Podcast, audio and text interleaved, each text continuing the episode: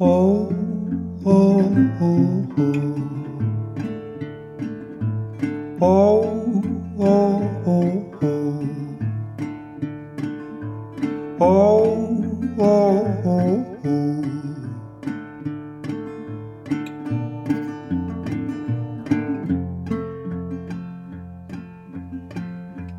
I began to feel so drunk. Candle, candle on my clock. Oh Lord, I must have heard you knock me out of bed as the flames licked my head and my lungs filled up black in that tiny little shack. It was real, and I repent. All those messages you sent, clear as day, but in the night, oh, I couldn't get it right.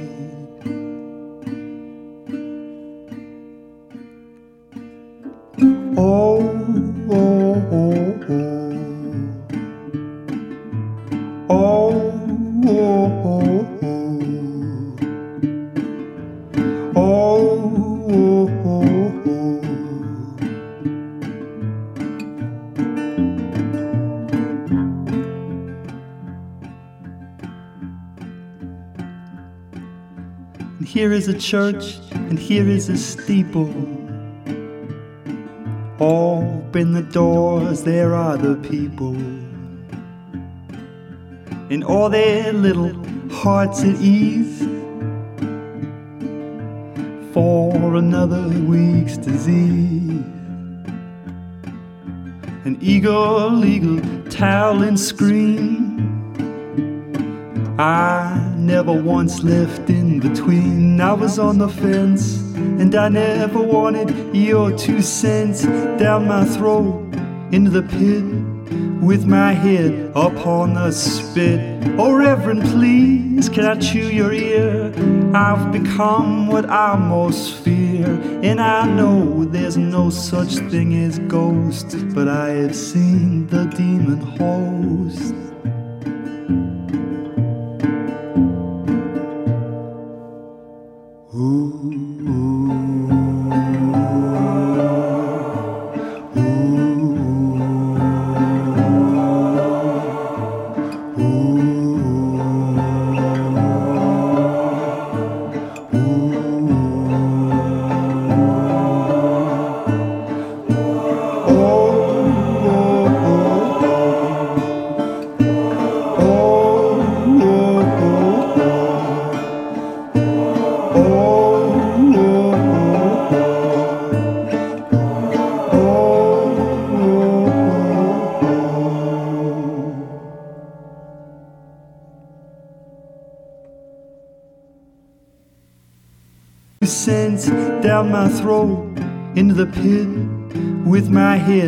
upon the spit.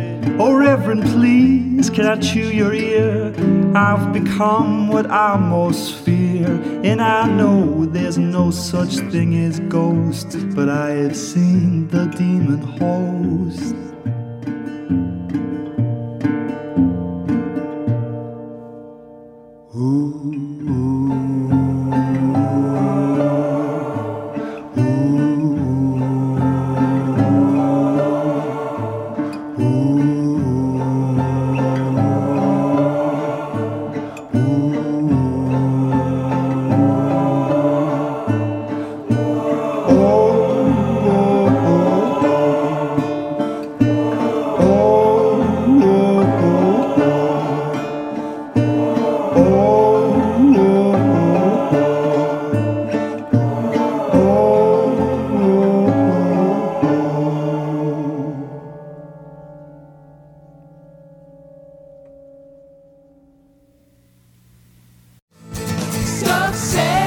Stuff Said, a cartoonist's unique and distinct conversations with people in comics, cartooning, and beyond. So I rejected my own inking sample. Comics was booming. It was all hands on deck. You were going to be a cop. I was going to be a cop. I would have been a damn good cop. It's almost like if you watched The Little Mermaid and then you had to interview Ariel. Right. But storyboarding's so complex. There's, there's always room for exploration and, and growth. everybody started a web comic in 2000. I wasn't as good as I thought I was. Oh yeah, I like to be on the side of righteousness. I, I just dwell on these things, and Sure. the only healthy way to unleash that is if I turn it into something positive, like a comic. I'm just the guy sitting there pissing on the on the fence, seeing if he's gonna get this pecker zap. Stuff Said, a unique podcast available at stuffsaidshow.com and iTunes. You're listening to Inkstuds, and my guest this week is Stephen Collins. Uh, his new book is The Gigantic Beard That Was Evil, um, as well as his uh, other book, uh, Some Comics from Jonathan Cape in the UK. Um, Stephen's currently in America, and it's uh, very late for him on UK time. He- he- Oh, yeah, if I start talking complete rubbish, it's because I've, I've I've done that kind of long haul flight thing where previous day seems like a completely different country, and you're sort of thinking, was I re- was that yesterday? It seems week, you know. How long is the flight from uh, from London to New York? I had to go. I did a talk last night in Manchester, and so I had to go from Manchester, which meant I had to go via you know various range connections, Oh, and it ended up being like half hours or something. Oh, that's like Um, how long the flight is almost from Vancouver to London. Exactly. Yeah, it's kind of it was quite a long, but you know, I'm I'm not complaining. I've never been to New York for, before, so it's extremely exciting for me. I've been to the states before, but I've never been to New York. It's a big omission on a 34-year-old man's traveling list, you know. So it's good to it's good to finally get to come here.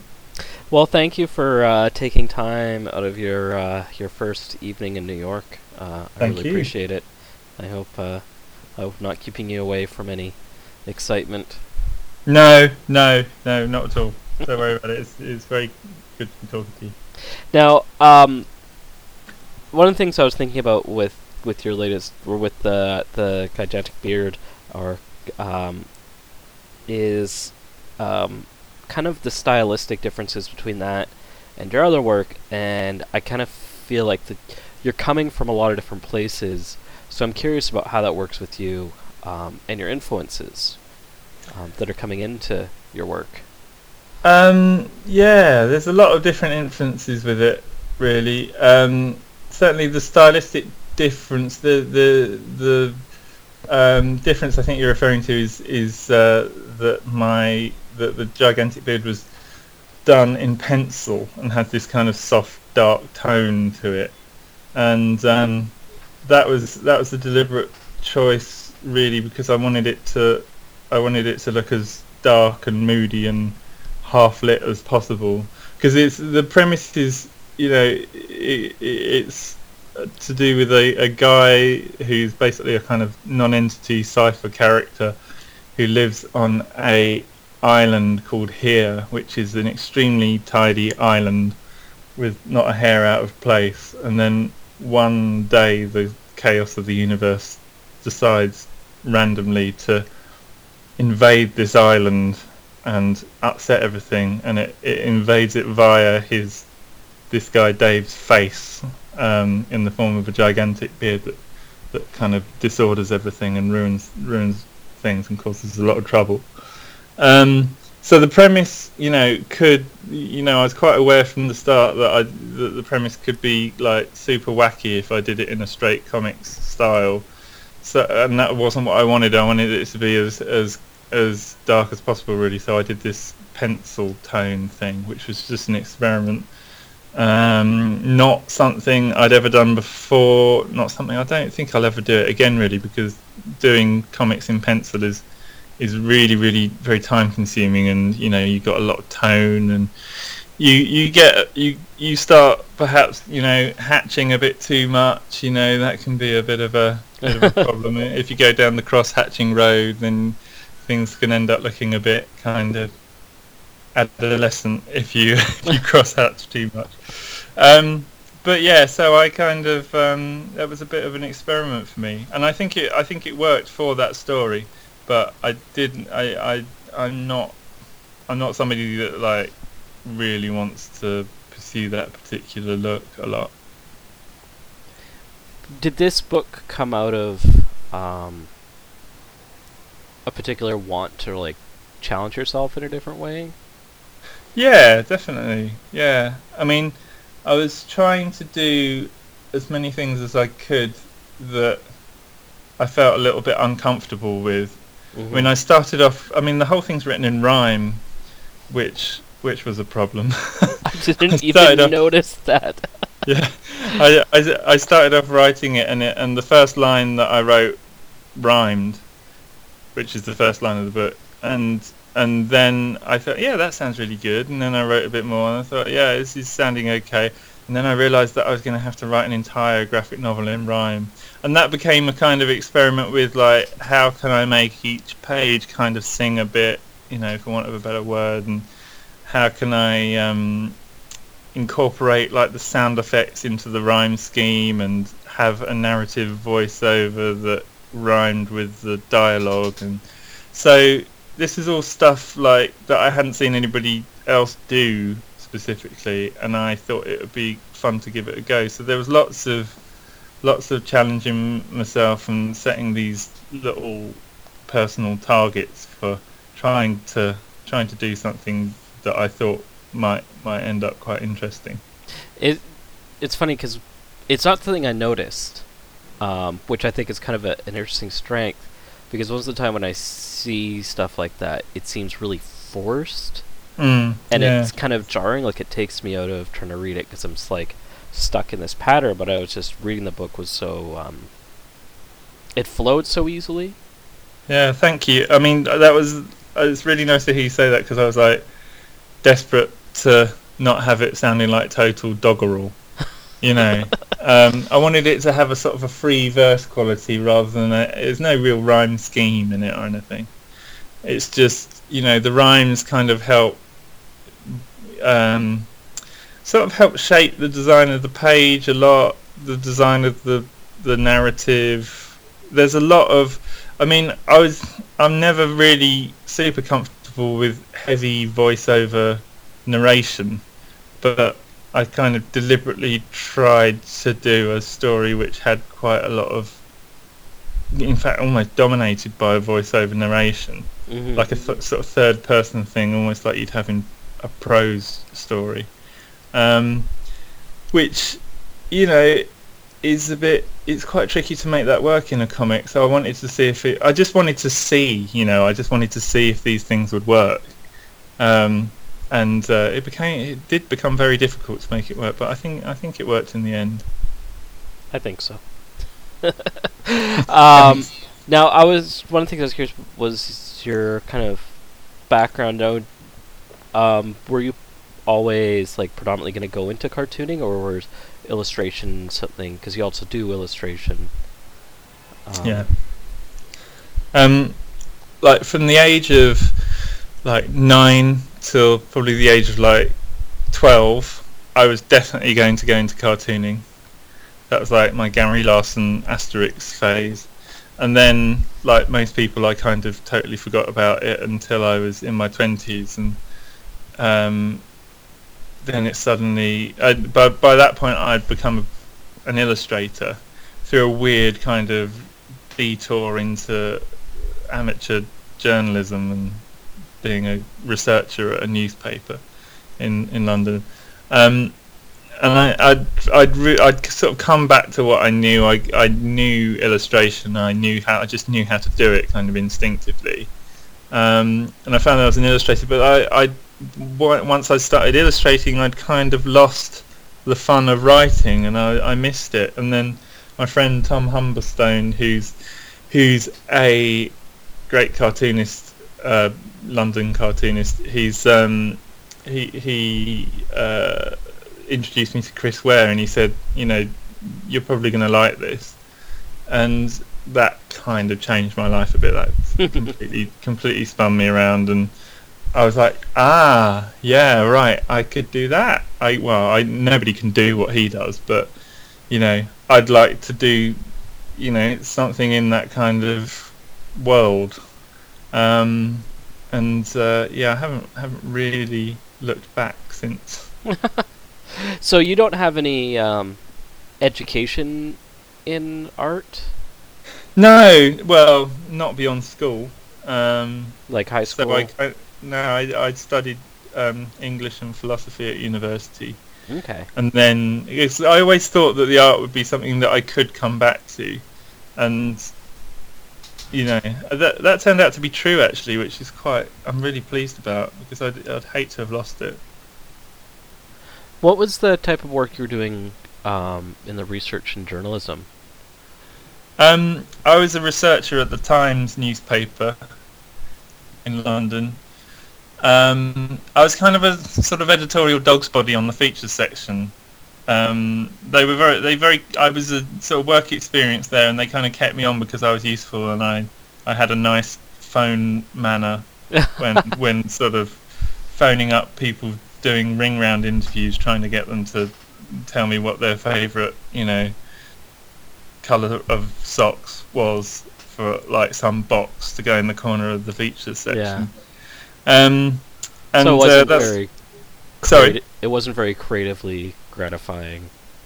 Well, you know, I mean, it was really because they they were they were great. I'm kind of you know being sarcastic about it, but it was they were they were very good to me in a way because they they I I, I said can I do some illustrations? I said to my editor at the time, can I do some illustrations because I'm here, I can do it. You you you, you know you you don't need to look too far to commission an illustrator. And she was like, yeah, okay, yeah, whatever. Um, and so I ended up like just doing bits of illustration around the newspaper, which was how I kind of really got confident with it, and then realised I was a lot better at that than I was at journalism. So I just, you know, let the journalism sort of wither a bit. Um, you know, sounds like you found the direction you want to go into. Yeah, absolutely. Yeah, I mean that was about 2003. So I've been I've been a full time illustrator since 2003. Yeah. Oh wow, that's awesome. It's a Um, great it's a great job. I'd recommend it to anyone that that loves drawing and. Do it's more it's more possible than people think. You know, like so many great talented young illustrators are really scared of going into illustration because people tell them, oh, it's you know, it's, that's a dream, that's a pipe dream, you know, it's that's it's all too competitive. But it's so doable. I mean, if your work, if your if your work's good, um, then you know it's do it, it it's unique in that your work advertises itself. You're like creating imagery which advertises you as a brand and people even let you sign in the corner of it and stuff. Sorry, I'm going on a bit of a tangent, but I was just sort of saying, you know, go into illustration, people. It's really great. Now is um. I just think about the, the the beard and comparisons, um, with the illustration. Do you do you find your illustration connects with your artwork? Do you feel connected to that way, or do you kind of view that separately from doing your personal creative work? Oh right. Um, now it collects a lot. It connects like totally, quite quite seamlessly now. I'd say my illustration style is basically the same as my cartooning style. When I was writing Gigantic Beard, which is you know getting on for three four years ago now, the pencil thing was some, was was was an interesting you know diversion from my normal style. I mean, you know the, the thing about style is you don't really intend it. It's like I mean what I'm talking about is is techniques really rather than style. Um, it's like pencil and pencil as opposed to ink. I just usually use ink, um, but uh, yeah. It's, sorry, I've, I've lost your question. oh, that's okay. Uh, I I think you kind of worked into. We're talking about the uh, differences, um, or not even the difference, but kind of is there demarcation between your illustration work and your creative work, and it sounds like they kind of blend. Yeah, yeah. I mean, I sort of see the illustration work as, as you know, part and parcel of the creative work. I mean, it's lovely, you know, doing illustration. You get, you get such a normal, like, it's, it's.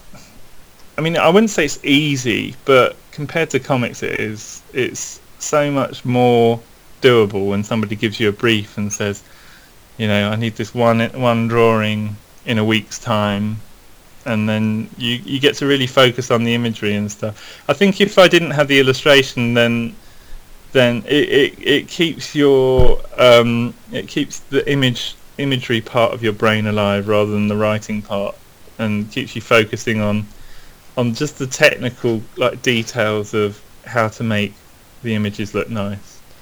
Um, do you kind of carefully select the the stuff you work on then, um, or is What you mean illustration wise? yeah your illustration gigs like Oh no, no, I'm not. I'm not so in demand that I can be super picky and choosy. no, I kind of if somebody wants me to draw something for them, providing it's not like tattoos or some horrible gig where you have to go to some office and draw caricatures of the entire board. Um, that that that sort of stuff I turn down, but um, uh, Yeah. although I'd like to do a tattoo actually, I'll I'll tattoo somebody if they want want to let me have a go. just a big beard? Yeah, underneath the beard maybe. Yeah. There we go. Mm. Um, now the you may have heard this before. One of the things I thought about when reading uh, the beard was um, Chester Brown's story, the uh, man who couldn't stop going. Ah, I don't know it to be honest. But what I know Chester Brown, but I don't know that particular story. It's uh, it's in Ed the Happy Clown. It's a it's a kind of a it was originally a short story and then it kind of got interwoven with other stuff about a man who couldn't stop going to the bathroom and it turned out his Oh, right. butt was a porthole from an alternate dimension. Oh Jesus, right? God, that sounds a bit similar. Sorry, Chester. Uh, I, hope, sh- I hope I haven't uh, stepped on any copyright toes. uh, well, the the thing I was gonna say is it's interesting is because um, the, they're very different though, very different takes. Where with Mm. his, I mean, it's it's basically a extremely extended bathroom joke. Right, Um, yeah. But but your work, um, it's less about the um, the mystery and the comedy of it, and more about. I guess it's like there's a s- the weird kind of pseudo sadness, but resolving from the beard experience. Yeah, yeah. I mean, Like- I did. I, I very deliberately. What, what, another experiment that I was trying to do with this book, which was um, make like this kind of apparently very. I don't. You, you know, kind of jolly sort of like um, little book of beards type book. You know, like buy this for your bearded friend. Da da da da da. You know, you know, you know. You see those books around. Yeah. I wanted it to kind of look like that on the surface, but actually all, all be about death and misery and um, and uh, ignorance and things like that. Um, so I wanted to kind of, I wanted to see if I could make a depressing, funny book. if that makes sense. No, it it, it is. Um, and, and it's that's kind of one of the, the charming or exciting things about it. Um, I don't know. It's just I find myself pulled in by the characters and not necessarily like um, lulled by a depression in it.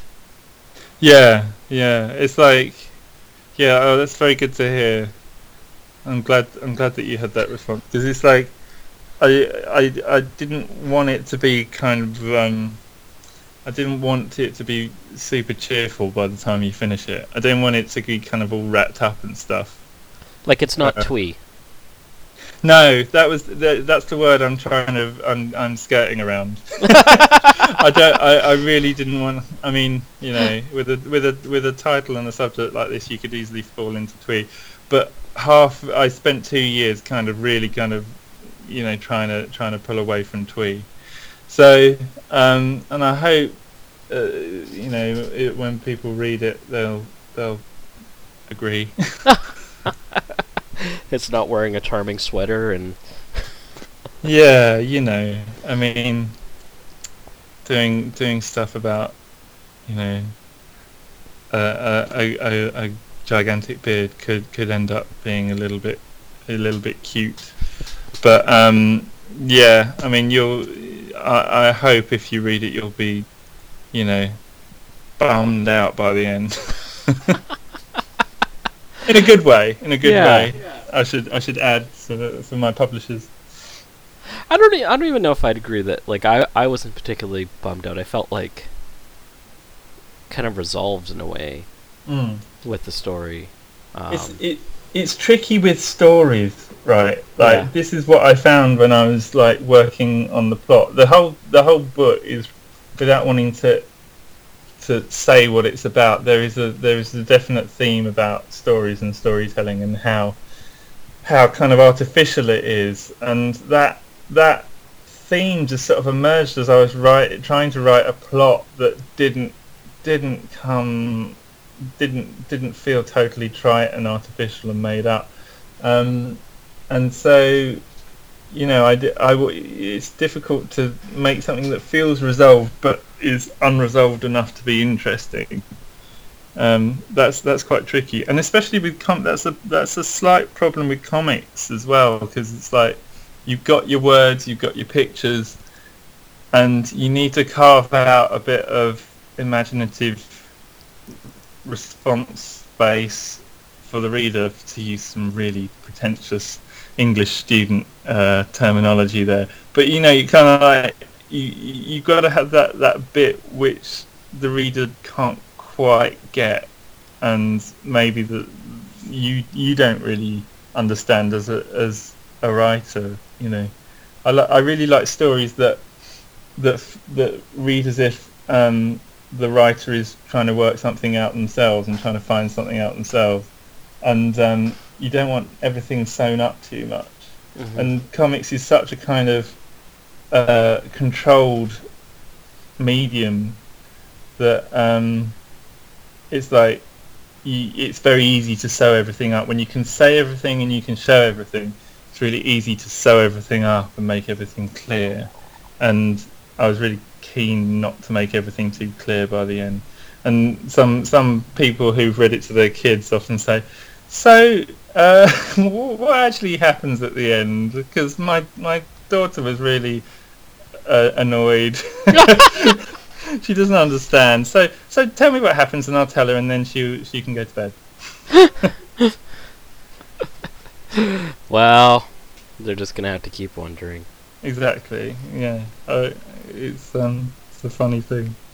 what it is? What is it about that song by the Bangles that really sticks out to you? don't know. You know why did I use that?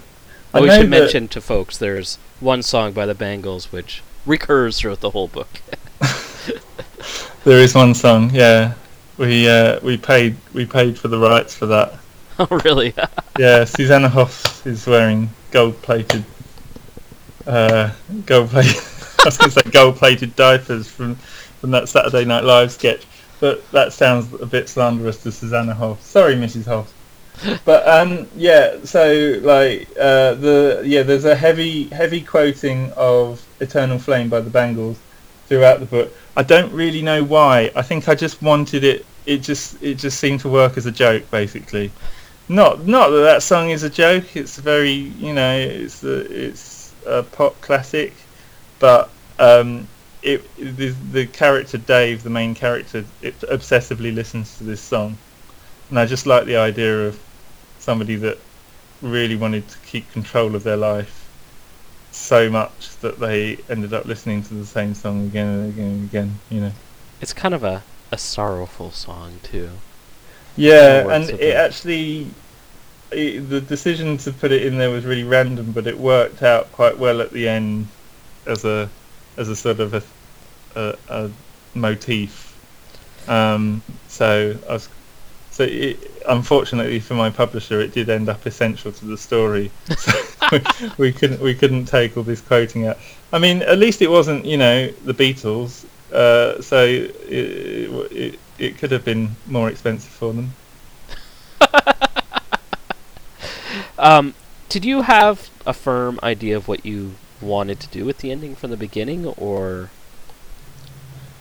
No, not really. No, I mean I had I went through about five five different endings, and this is once the drawing was underway, which was a problem because you know, I kept changing the ending as I was drawing the beginning, Mhm. which is a bit like, I mean, that's a that's a bad way to build a thing.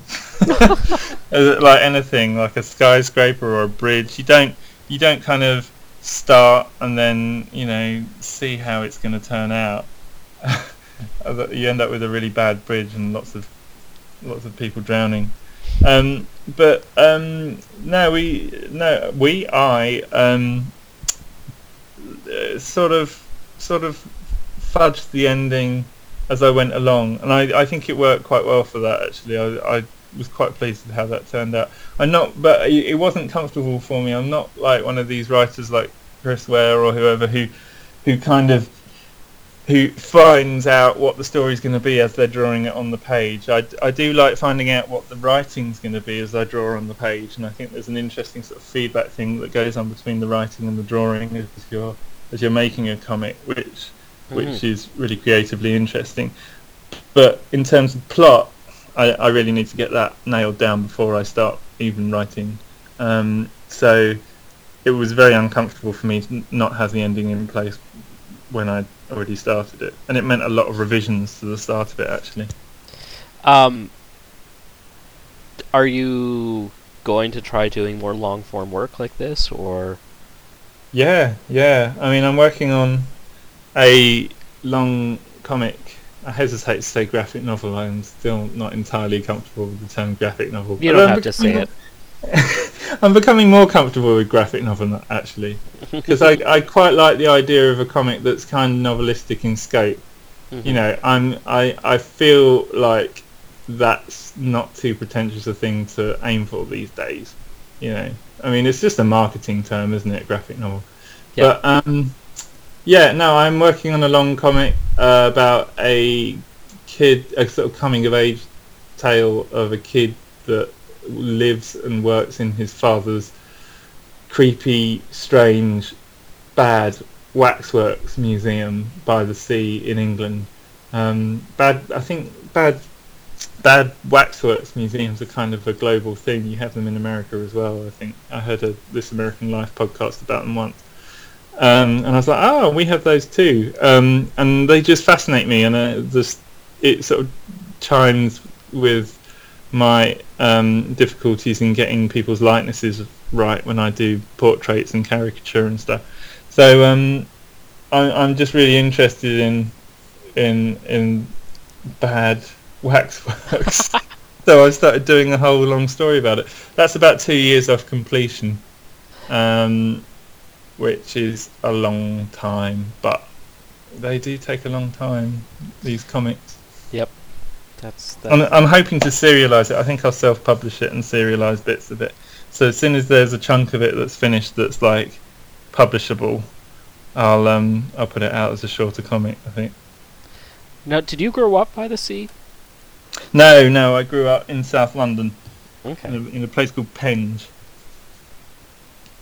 Um, did you ever vacation or something? Because I'm curious about because you're saying about this story being by the sea. Yeah, you're and right. The yeah. beard is by the a- sea. There's a lot of sea. There's a there's an interesting. Yeah, I mean, I, I I'm aware that there's quite a bit of sea. I don't know why that is. I think it's just really interesting. You know, peripheral. I mean, not to say that people that live by the sea lead peripheral lives in any way, but it's like it's just that sense of being at the edge of something. You know, um, I I find that quite interesting. I think, it, it's the kind sea of is noticeable in England. You kind of, you kind of have this sense when you get to the seaside that things are slightly different. I, I yeah, that's kind of I was gonna say kind of along that line because I don't know. This is presumptively speaking because I haven't been to uh, England or the UK yet. Um, but it seems like the sea is really like vacation area. Like people go there. Uh, and Yeah. it's not really like where, you know, North America. Most of the big cities are on the ocean. Yes, of course. Yeah, I mean it's probably something to do with you know the landmass of America, I guess. Um, but um, it's it's also to do with you know there's a complicated thing with the seaside the the seaside in England. It's it had a boom in the Victorian times because of the railways, and so you know working class people could suddenly go on holiday when the railways came along, and so you had all these grand Victorian towns that sprang up on by the sea, especially in uh, in and around big cities like London and Manchester. So you'd get you get these so you got these very grand Victorian seaside towns, but of course since package holidays to Europe became popular Mhm. um, in the 70s and 80s, um, these the English holiday, the English people going on an English holiday has become a little bit kind of you know, it's it's kind of old fashioned a bit really. I mean, people obviously do go on holiday in England. Uh, a lot of people do, and you know, plenty of seaside towns are really thriving.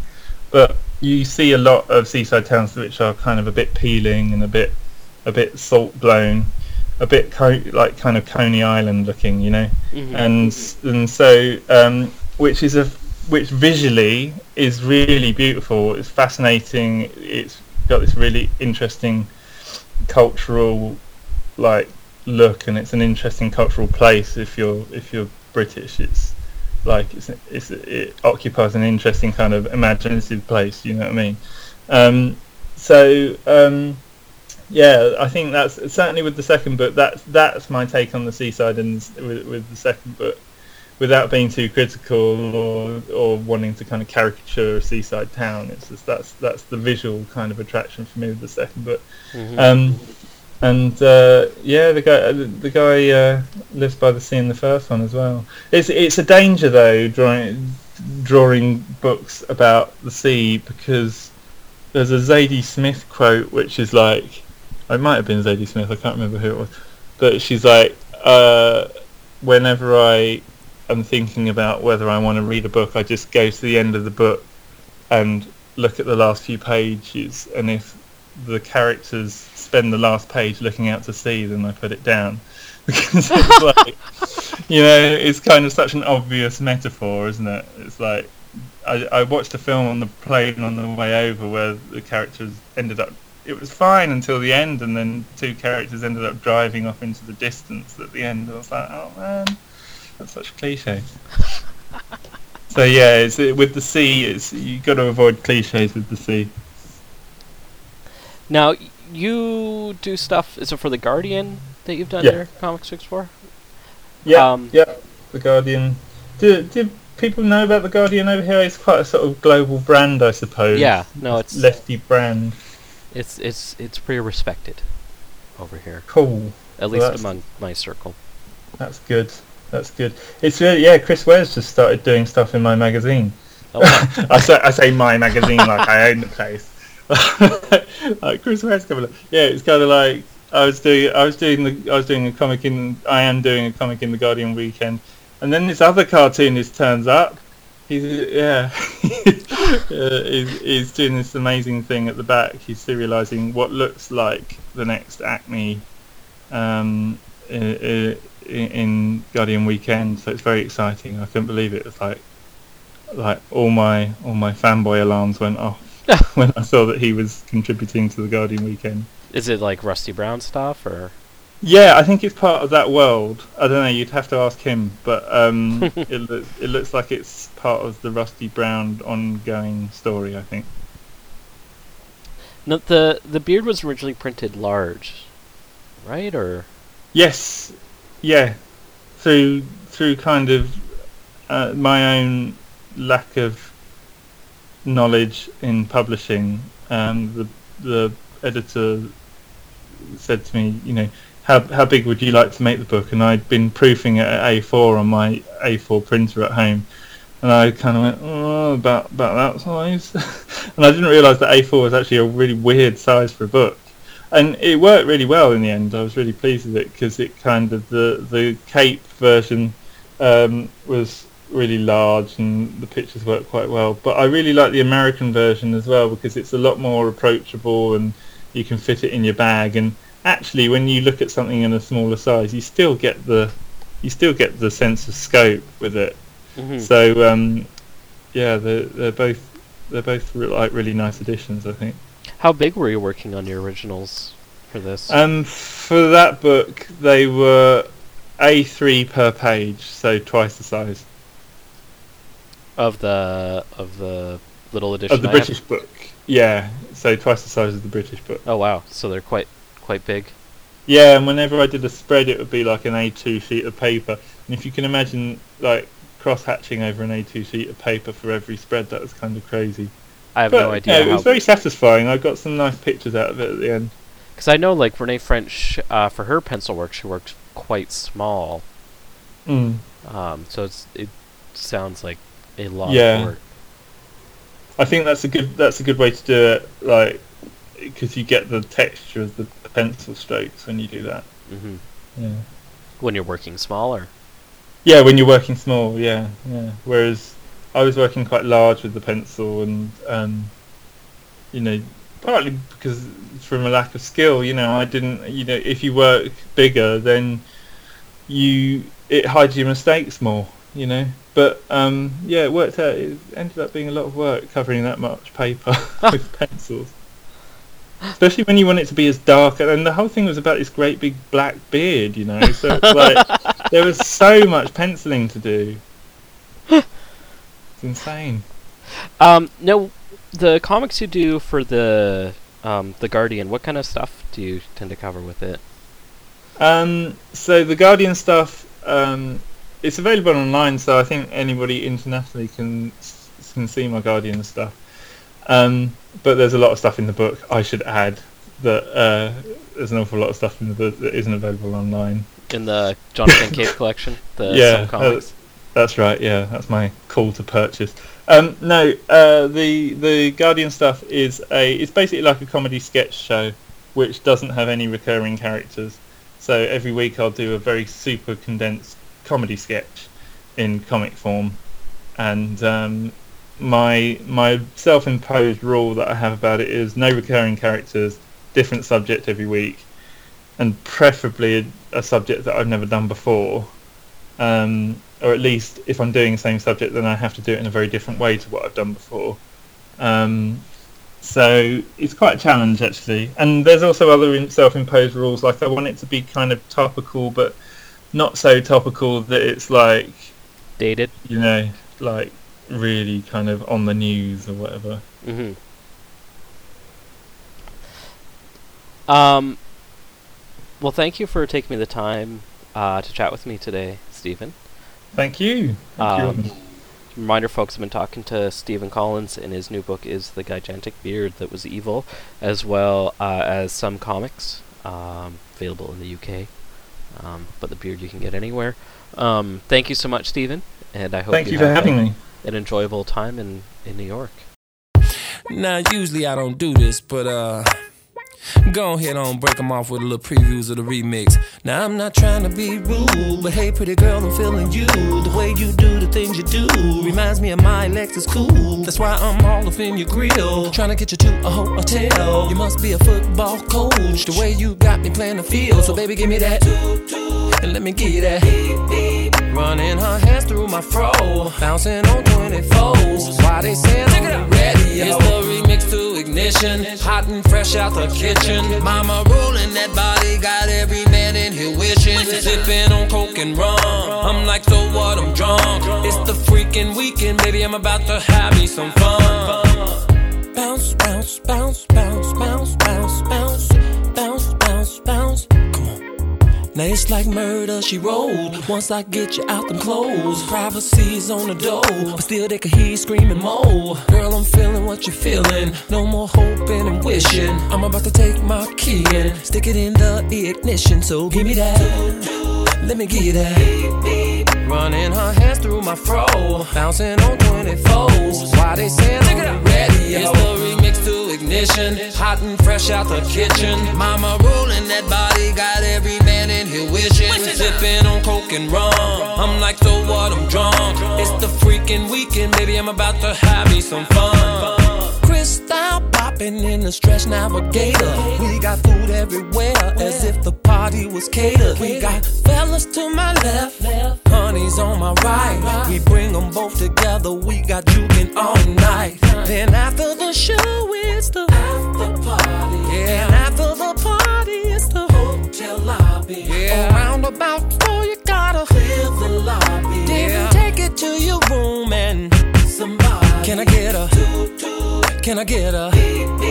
Running her hands through my fro. Yeah. Bouncing on 24. Come on, why they saying on the radio? It's the remix to ignition. Hot and fresh out the kitchen. Mama rolling that body. Got every man in here wishing. Sipping on coke and rum. I'm like, so what? I'm drunk.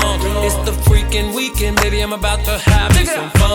It's the remix to ignition. Hot and fresh out the kitchen. Mama rolling that body. Got every man in here wishing. Sipping on coke and rum. I'm like, so what? I'm drunk. Uh-huh. It's the freaking weekend, baby. I'm about to have me some fun. Come on, girl, we off in this G. Fogging windows up,